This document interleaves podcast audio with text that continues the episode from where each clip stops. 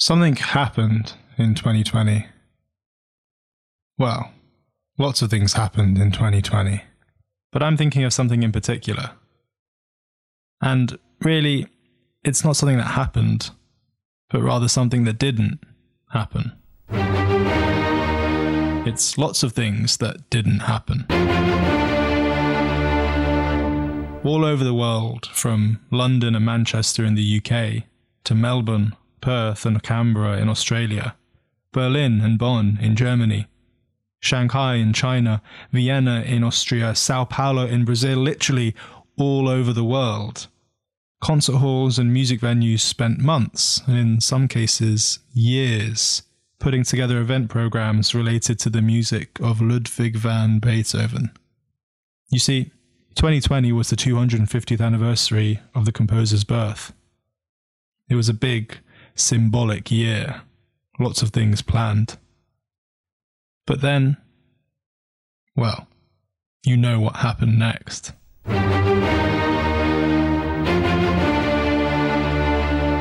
Some events were able to switch things up a bit and move online, but most of them had to just be cancelled. All these long planned concerts down the drain. And this is a tragedy for all the thousands of people who spent so much time putting these events together. But I think it's less of a tragedy for Beethoven himself, long rest his soul.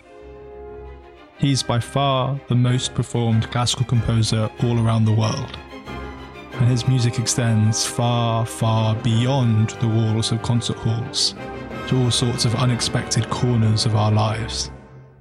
Take those four notes. Da da da da. They're probably the most heard bit of classical music ever. Well, no, actually, that title goes to the Nokia ringtone.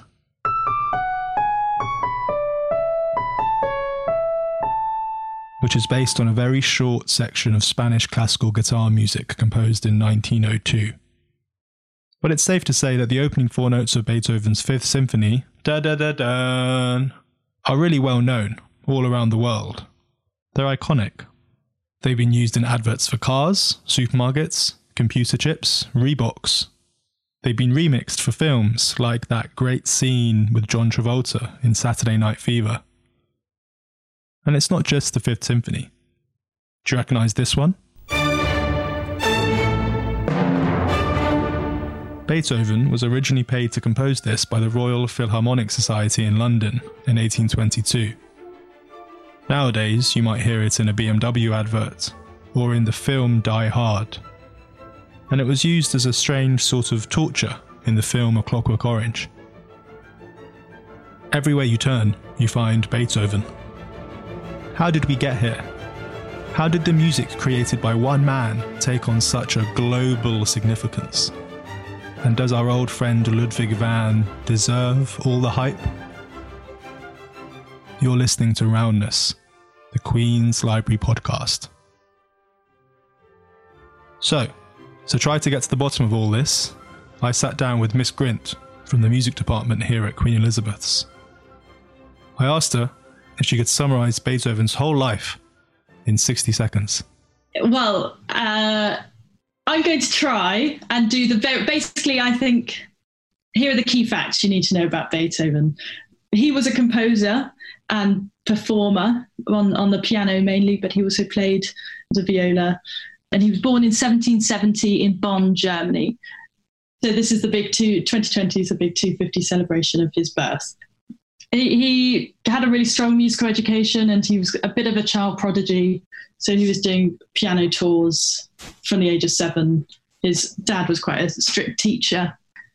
But as he got older, he got taught by some of the greats, such as Joseph Haydn, probably most notably. And he's probably best known for his symphonic writing, but he also made huge developments in the genre of the string quartet and solo piano works. He died at age 56 in 1827, leaving behind kind of an unmatched musical legacy in, in the kind of genre of classical music. He really left composers after him wondering whether they could ever match him. I think that's a very, very general summary. I think that's a great summary. you talked about his legacy, and it got me wondering how much his legacy was affected by the time period during which he was alive. His music spans or is the transition between the classical and the romantic period, which are really big epochs in classical music. Um, and we see his music pushing boundaries, particularly by the end of his output. And I think people then were left questioning how do you continue pushing these boundaries? He'd kind of left his mark on the musical world in a way which people really hadn't done that before, I think, and people were trying to grapple with that. Beethoven is sometimes given perhaps a bit more, not necessarily more credit than he's due, but people do tend to see him sometimes as this revolutionary figure. That's Miss Partington, head of the music department here at Queen Elizabeth's. Beethoven changed from classical to romantic music and la la la la la. And we certainly we we teach him often that way because it it's it makes that the explanation of what happened in music quite quite easy. Although of course we all know that, that music is not easy to pigeonhole and you can't just draw a line and say Beethoven did the transition from classical to romantic because actually what he does in his music a lot of the time had been done before. And people say well he messed around with structure. He did this. He put in all these new colorful chromatic chords. But you know, haydn had been doing that and mozart had been doing that. And i often I think about a comment that was made to me once by a great professional pianist who said that he thought the greatest revolutionaries were Haydn and actually and Mozart. And if I asked him to pick one, he said, "Oh, Haydn was the greatest revolutionary composer ever." But we don't view him like that, and I think sometimes people sort of give Beethoven a bit more credit for that than he's due. I think what it is about Beethoven is just that the power of the music and yes, you can pigeonhole him into this. Oh, he did this transition because of X, Y, and Z, and Mozart hadn't done it, and Haydn hadn't done it. But actually, they, if you really look closely, they had. We can't really draw this line. So maybe Beethoven was, to a certain extent, he was around at the right time doing the right sort of thing. But nevertheless, it's the power of his music that has always been for me what draws me into him. Never mind the fact that he did this, and yeah, he maybe he's the god amongst composers. Perhaps, as I said, he changed the the way we view going to a concert, and he did this. But that's all subsidiary to me because what what really speaks to me is the music and the emotional effect it has because it never fails. So, in some ways, right guy in the right place at the right time. Not as innovative as he's hyped up to be. But he did do some new, innovative, weird stuff. Stuff that hadn't been done before. Like his Ninth Symphony, which uses lyrics from a poem called Ode to Joy by the German writer Friedrich Schiller. Nobody had really ever included singers in a symphonic piece, which is primarily just instruments, had never included vocals as well. So that is a really huge artistic decision. People will have found it quite strange at the premiere, which supposedly went down really well, but they definitely will have been surprised by it. People have added vocals to um, symphonic works since, but actually not, and, and definitely that's a huge influence of Beethoven, but it actually kind of didn't take off in. It's not like everyone now has a chorus with their symphony. So it's actually quite good to treat that as a work in itself as opposed to how did that affect the symphony. Some people didn't think he was that great at the time. I've seen Verdi writing that he thinks the Ode to Joy is really over the top and a bit banal. Totally wrapped up in this whole thing is is it being his last symphony and he's deaf and he can't hear how much the audience appreciate his innovation and you know the deaf genius and the struggling artist it all comes together in this really nice story which eh, i don't want to say story as in it's just a story. I think it probably did happen but it makes for a nice selling point doesn't it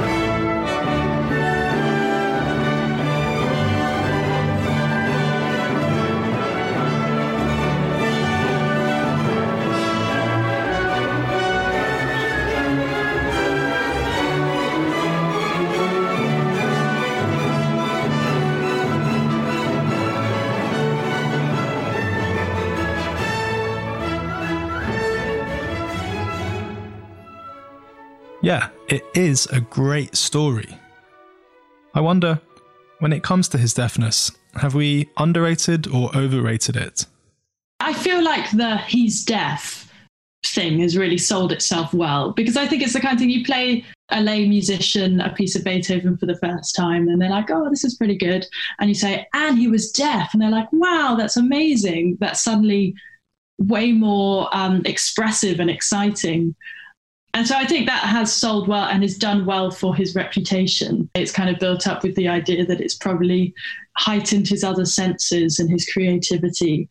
But actually, I think it's massively overhyped. He'd been composing for decades already by the point he started losing his hearing. And it's not like it happened overnight, it was a process of, in itself, a decade at least until he totally lost his hearing. You know, there's a lot of theory that goes into writing music. And by the time you're quite an established musician, you've got a really well developed, what we call an inner ear so you can look at a piece of notation and you can hear that note for note in your head. And so, in that way, the deafness, I think, for me, is not significant because it would have had any impact on his compositional ability at all.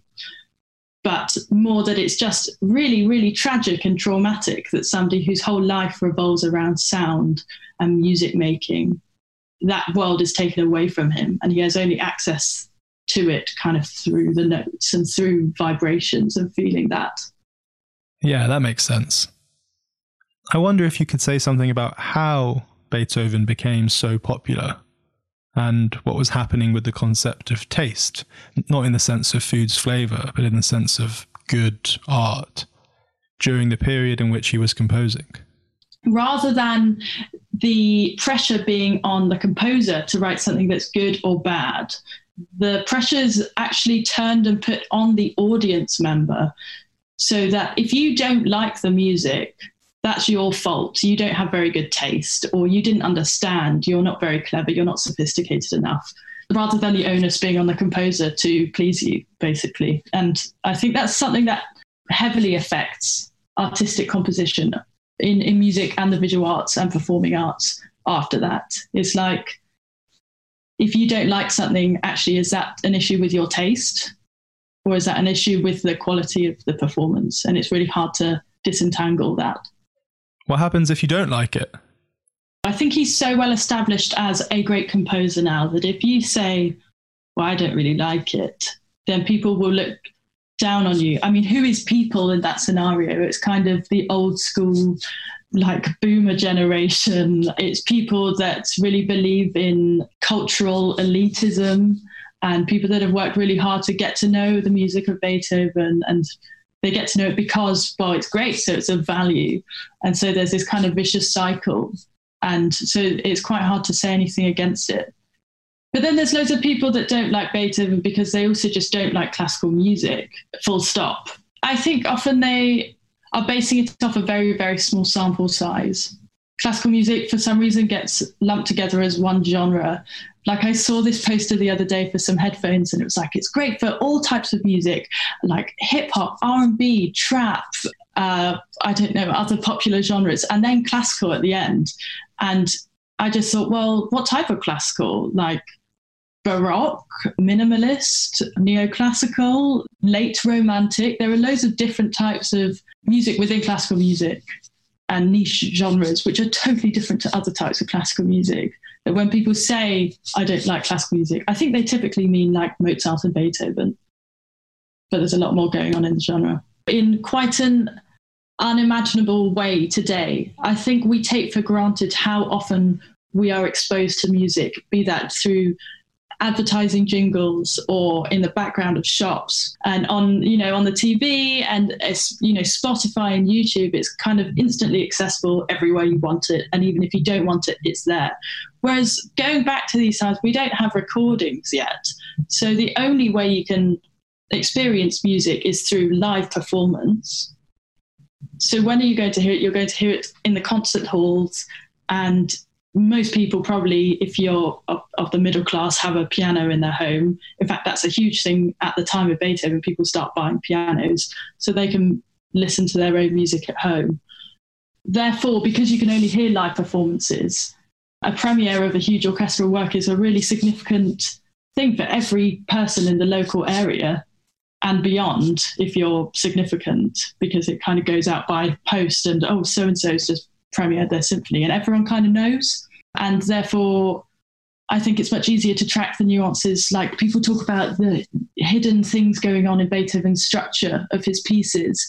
And I think if you don't know anything about classical music, you're not going to hear those nuances. But that's fair enough because you've heard so much other music.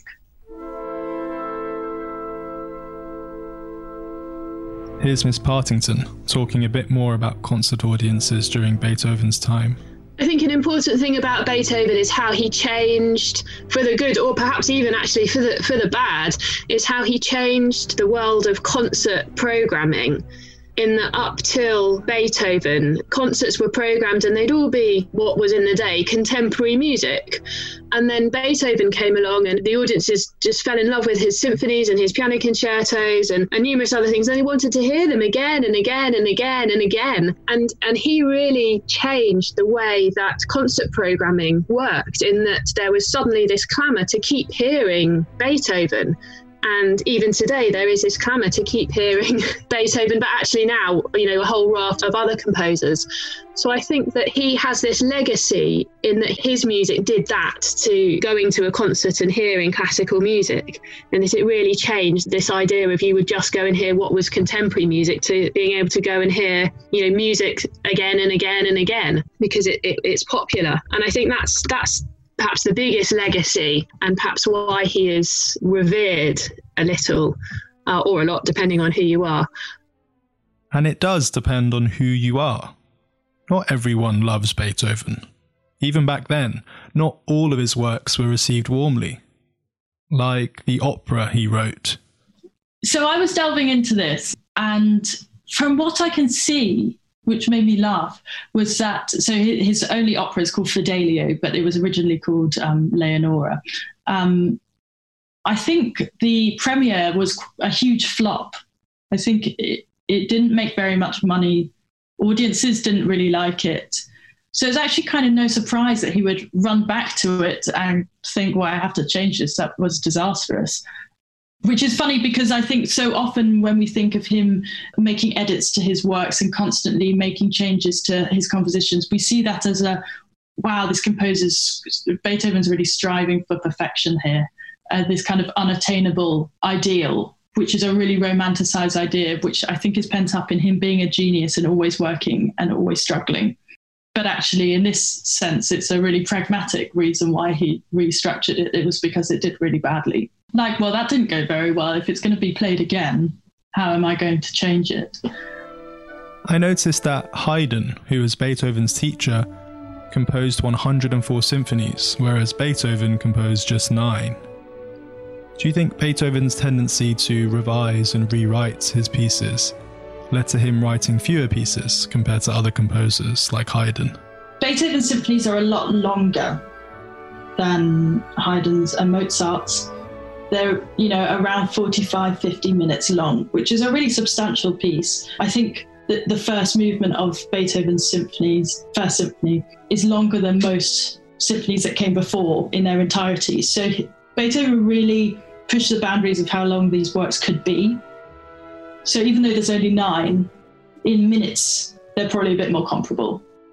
So that's one thing the length. Second of all haydn and mozart were court composers, so they were hired by the court and paid money to produce music to accompany their royal dinners and their big state affairs and oh i need a piece of music to go with this speech and so on. So they might ask for a symphony. It was basically the only real way to make money as a composer before beethoven was to be employed by either the church or the court. So they're kind of churning out music as and when is demanded of them. That's not to say they don't have any autonomy in what they create, but they're still working for somebody. Whereas what's really significant with Beethoven is that he has these royal patrons, but they're just paying him a stipend because they think he's quite good at it. So he is under no pressure in the same way to keep churning out this music to make money, to put food on the table, to keep surviving. He has that flexibility and freedom to write music as and when it appeals to him. And in that way, he can kind of appeal to supply and demand. It's quite helpful to him not to churn out lots of music because it leaves people wanting more. I think it like creates a buzz and a hype in a way that today I think we'd be pretty miffed if our favourite artist or band or whoever we listen to nowadays released an album every week.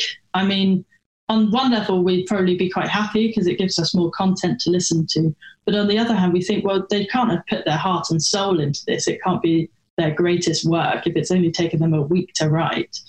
So there's kind of that element to it he was in also aided by the sort of the political situation at the time and with the French Revolution starting and this idea that the class system had gradually had to had to go and that people were more equal than in the past and that musicians and composers didn't you know shouldn't be slaves to the aristocracy. And Beethoven I, I admire him for standing up for the fact that as an artist he felt he was equal to anybody else I like that he pursued this idea of, you know, I'm an individual and I'm going to stand up for my art and, you know, shucks to the rest of you. and and we see it across other media forms. Mm-hmm. So you've got Da Vinci, probably the most mm. famous visual artist, but has mm. very few surviving paintings at least. I think that's interesting because there's this relationship between visual art and kind of sound art in the way that you might think about music is that these paintings, if the original, you know, canvas doesn't survive, we no longer have that piece of art.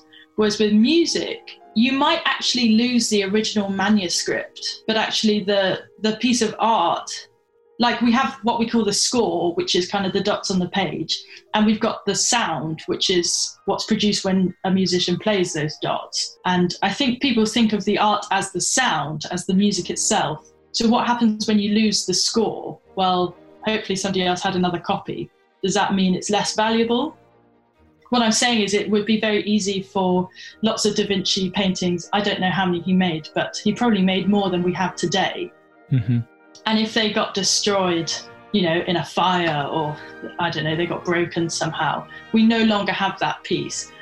Whereas with music, you can recreate it yeah, yeah. I think that's what I mean. There's certainly a difference in the place or status of the author in terms of the relation mm. of the author to the artwork. Yeah, because you've you, also got the performer, and where do they fit? Exactly, it's much more complicated with, with music. Yeah think so. Yeah, no, for sure. And I, I wonder if the performer is perhaps not more important, but very important. Like, there are there any times you've heard a Beethoven piece and thought this is a really terrible job, whoever's playing mm. or, or, conducting or whatever the issue yes. is? And I wonder, yeah. yeah. Okay, so it is possible to murder a Beethoven piece. Yeah, oh, completely. I think that makes it even more murderable. bit, especially because I think often the well, Beethoven's. I've moved into the side, but this kind of area of music, say if we go to Mozart, a lot of his pieces, the dots on the page are actually not that difficult compared to some of the later pieces of music that get written. So it's quite classic for school groups to just go for a Mozart symphony and kind of play it really, really badly because there's no shape, there's no phrase, there's no nuance in any of the lines or any expression which is fine. And I think it's really good to get people playing this music. It doesn't always have to be the most perfect interpretation of the music, but it definitely is murdered. I mean, it's not the work of art that that it was probably conceived to be. Mm. Yeah. Is it ever an issue or something which produces anxiety to think that all the versions of, say, the Ninth Symphony that you've mm. heard might be quite substantially different from all of the times it was performed in Beethoven's lifetime. Or, or it doesn't have to be the mm. ninth, but like a- any mm. piece, mm. it's it's possible, perhaps not probable, but it's possible that for whatever reason, maybe there are issues with the manuscript versus the score, or that there are mm-hmm. issues with interpreting certain commands in what's written down. But mm. it might be quite different, or at least somewhat different And do you ever think that we can never, uh, this is maybe a bit of a romantic idea, but we can never quite know the Beethoven. We just know mm. of Beethoven. No, I, I mean, you raise a really interesting point. Something that got really popular, well, it's still popular now, but started being really popular in the late 20th century was historically informed performance, or HIP for short which is kind of groups of musicians that thought the instruments that we're playing this Beethoven symphony on are nothing like the instruments that they would have had back then. And they wouldn't have sat like this as a group. And etc etc there's so many differences that we know even just by reading beethoven's letters and so on and all these different composers letters we know that there were differences so they kind of set about trying to recreate as best as possible the sound world of these pieces as the composer intended them now as you say can we ever really get a true accurate reenactment of that performance uh, probably not but people have certainly tried. I mean, playing on the correct instruments for a start helps. I mean, okay, everyone knows what a flute is, I'd say, the kind of silvery long tube. They're a really, really, really old instrument. It's likely that the ancient Greeks used flute like instruments just in the terms of a kind of hollowed out, probably bone, but generally a tube and just a like a piece cut away from the top of it so that you could make a sound and then you'd probably drill some holes in or hit some holes into the tube in order to make different notes. So flutes are a really simple instrument theoretically. And the flutes that Beethoven would have had at that time, or his his flautist would have had access to, would have been made of wood. They might have had a couple of keys, maybe three or four keys, I think, by the time of Beethoven, which just helped the player access certain notes more easily than they would have without those keys.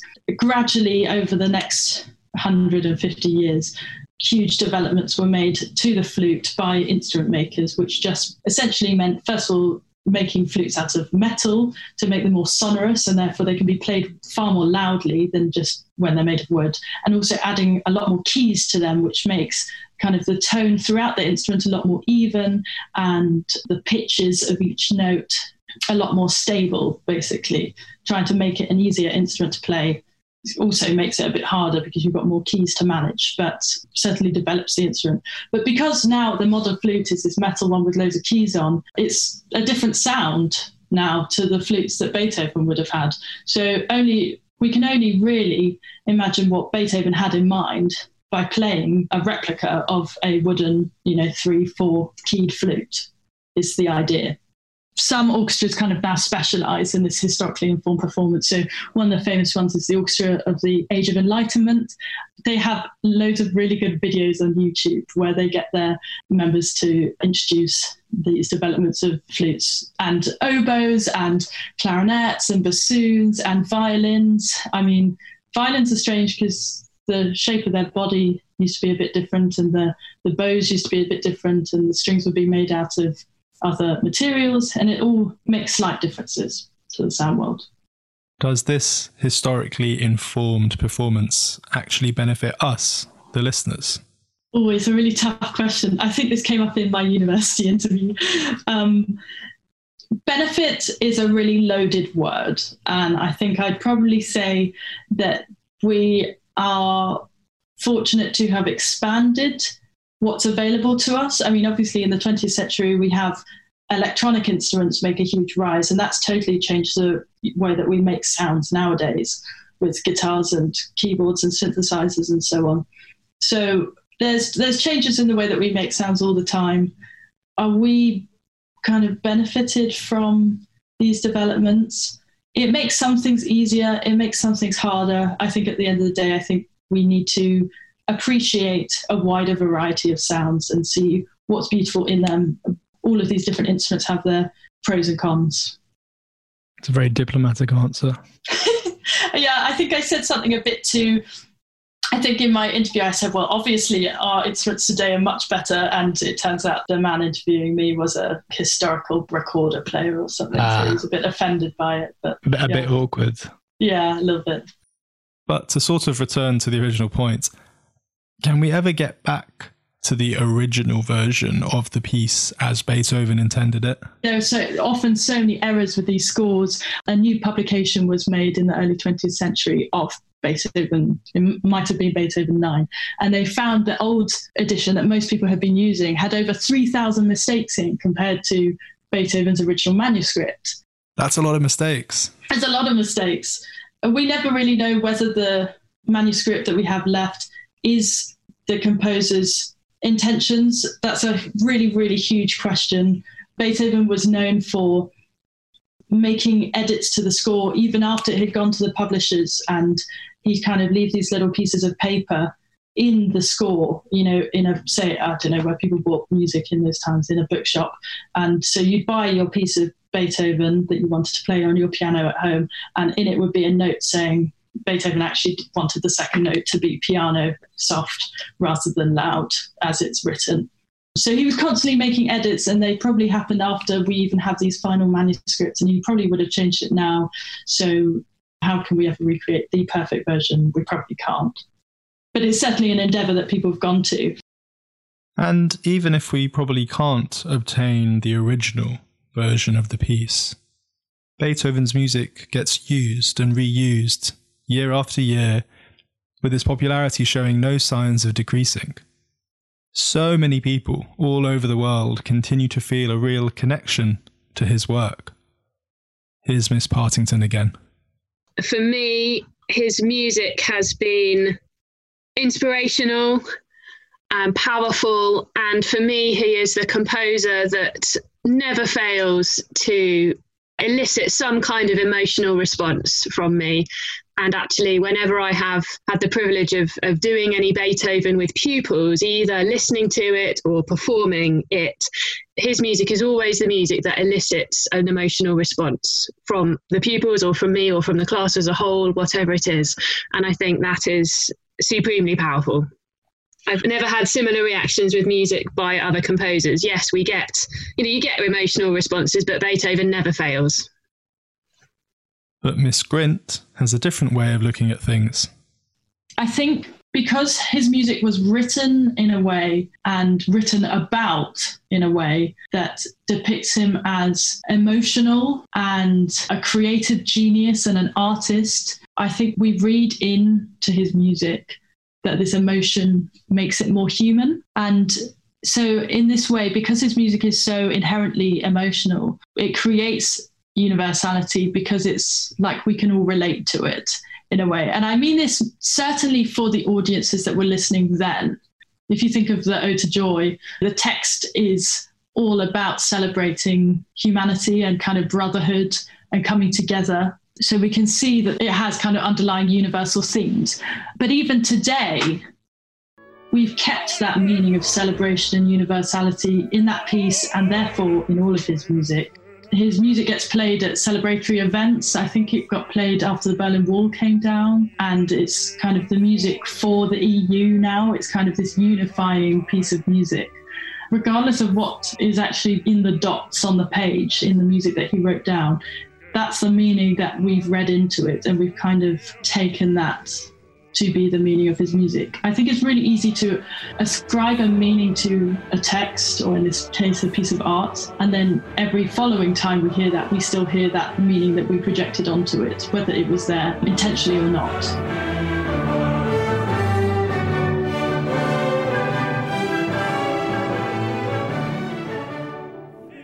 something that really took off in the 19th century is the idea that instrumental music is unlike most of the other arts because it's not kind of brought down by human language or human creation in the way that a text is automatically in the human realm because it's written in a language that we speak. Instrumental music is making those utterances, but without those words. And so some people project this idea of universality in instrumental music because it both represents something, but it's not representing something through human utterances. That's a really strange thing to say.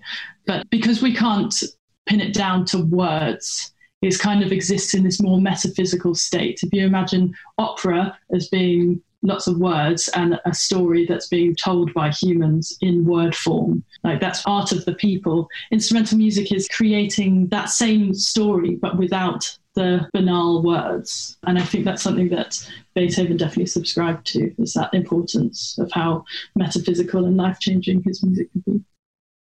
For Miss Partington, instrumental music's lack of words, and therefore its lack of clear meaning, makes it even more powerful.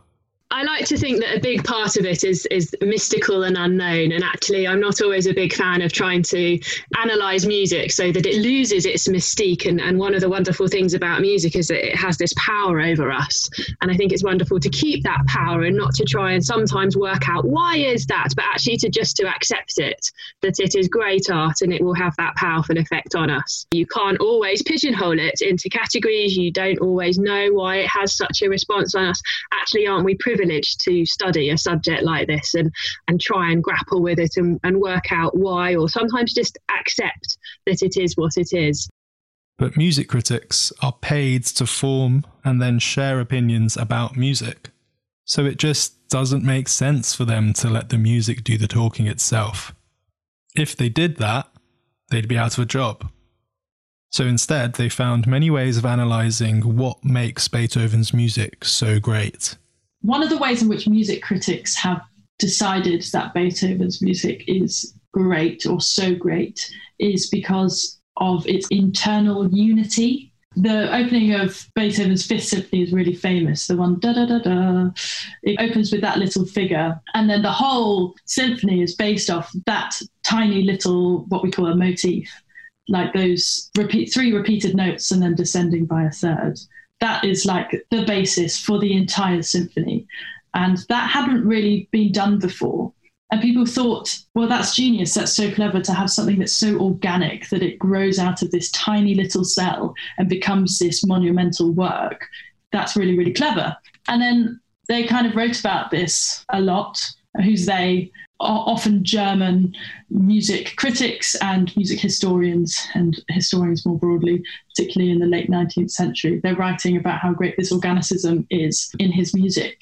And it then becomes the way that we judge all other composers' music afterwards. Well, how, how unified is it? Does it come from this beginning cell? Where do we hear these themes? Where does this come back? Is this new material? Does this fourth movement relate to the first movement? it kind of becomes the lens through which we determine all other pieces of music's quality. And it all kind of comes back to Beethoven. So it kind of puts him in a great position. It puts him on top because we're using him as the value system for how we're going to rate anything else that comes afterwards.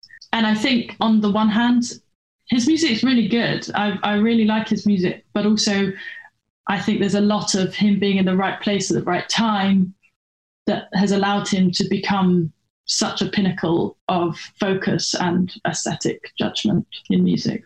You talked about the idea of unity being motif mm. yeah. that is imbued throughout the whole symphony. You know, it begins with it and then you get yeah. it kind of recurring. Mm. Couldn't we also just see that as repetitiveness? What's the yeah. distinction? Well, I suppose the idea is that he hasn't just repeated that idea again and again and again he's developed it. So the big idea of kind of having the middle piece of your piece of music, developing the initial idea, and how do you develop a piece of music in music? That's kind of turning it upside down, or doubling its length, or transposing it to a different key, or what else could you do? You could put it in another instrument, or you, there are loads of different ways that you could adapt this tiny little cell and make it different basically you know like in maths with transformations you know you can make it bigger and you can make it smaller but still maintaining that same shape basically there are lots of ways that you can manipulate this tiny idea so that it doesn't seem really repetitive but it seems like there's something constantly changing but this idea is still based on that initial seed and i think that's something they were really excited by. I think it also means that there was something that these art critics these music critics could you know open up the score of this symphony and they could say oh i, I found another place where this melody is actually based on the first one. It looks a bit different, but it's actually upside down. If we turn that melody upside down, we get the first one again. Kind of makes it into a bit of a, a code. You're trying to find the answer to this piece of music. And you can find that by seeing all the ways that Beethoven's transformed this initial seed. And I think that makes it quite exciting that there's something hidden beneath the score that even the listener might not be able to hear. Yeah, and I suppose it also justifies the position of the critic if there are things to unearth mm. um, oh, definitely. or investigate that perpetuates the role of the critic where sometimes i mean i mean it's happened throughout history that, that the, the position of the critic comes under fire for being extraneous or unnecessary mm. or, or pointless and having those sort of very easy to lay out pieces of evidence makes yeah. their job easier i suppose the idea that beethoven's work or the popularity of certain aspects of it says more about the people listening to it than it does about him himself and kind of the extent mm. to which his popularity or notoriety or whatever you want to call it is something which is not within his own hands as a oh, composer. Oh, completely. Yeah, I really do think it was kind of a case of him being in the right place at the right time because the 19th century sees so many changes in how society operated which was really conducive to his being deified. So, just for example, we start getting loads of statues put up of people in a way that we didn't really have before, or we get statues of, of musicians. We didn't really have statues of them before. So, a statue of Beethoven's the first one to go up in Germany and we get museums dedicated to individuals and creatives and that has a huge impact on creating a lasting legacy for somebody and holding them up as somebody worthwhile. Because who did who would you have collections of before is probably kings and nobility and significant people. So having a museum says yeah i was really important. Also things that change are we have an expanding middle class so there's suddenly a lot more people that can afford to go to concerts and they want to be part of this cultural product.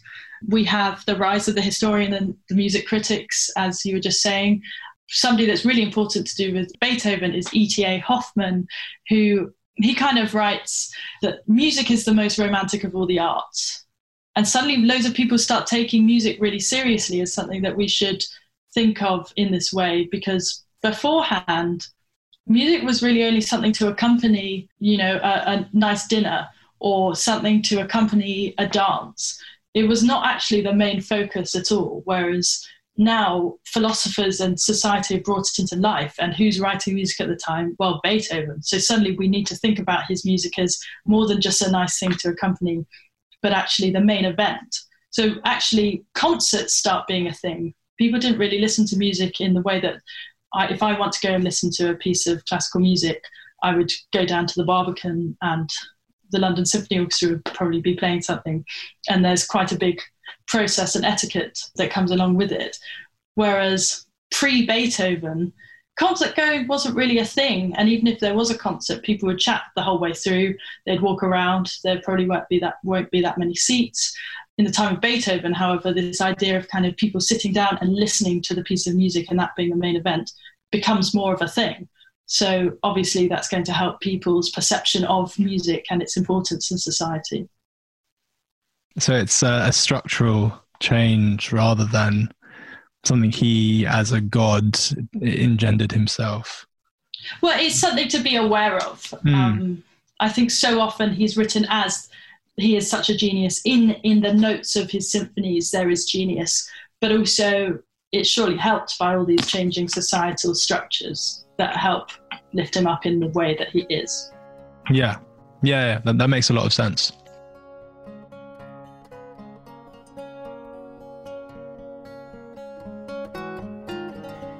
I want to end with one final counterpoint from Miss Partington.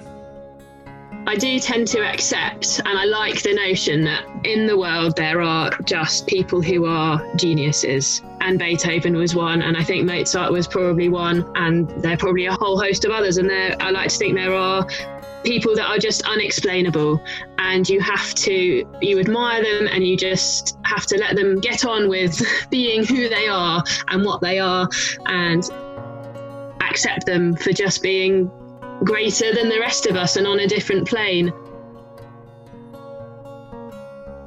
So, there you go. Ultimately, you decide whether Beethoven was a genius or just a guy in the right place at the right time. Thank you for listening to this episode of Roundness. If you liked it, have a look through our previous episodes. Topics range from pirates and assassination attempts on the king to stolen water and homemade alcohol. Thank you to my guests, Miss Grint and Miss Partington. Their expertise and opinions about Beethoven drove this episode, and without them, it simply wouldn't have been possible. Thank you also to the London Symphony Orchestra, the Royal Liverpool Philharmonic, and the South Bank Sinfonia for providing us with recordings of Beethoven's work. You can find details for all our sources in the episode notes.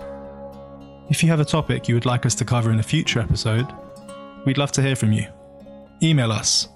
You can reach us at library at qebarnet.co.uk.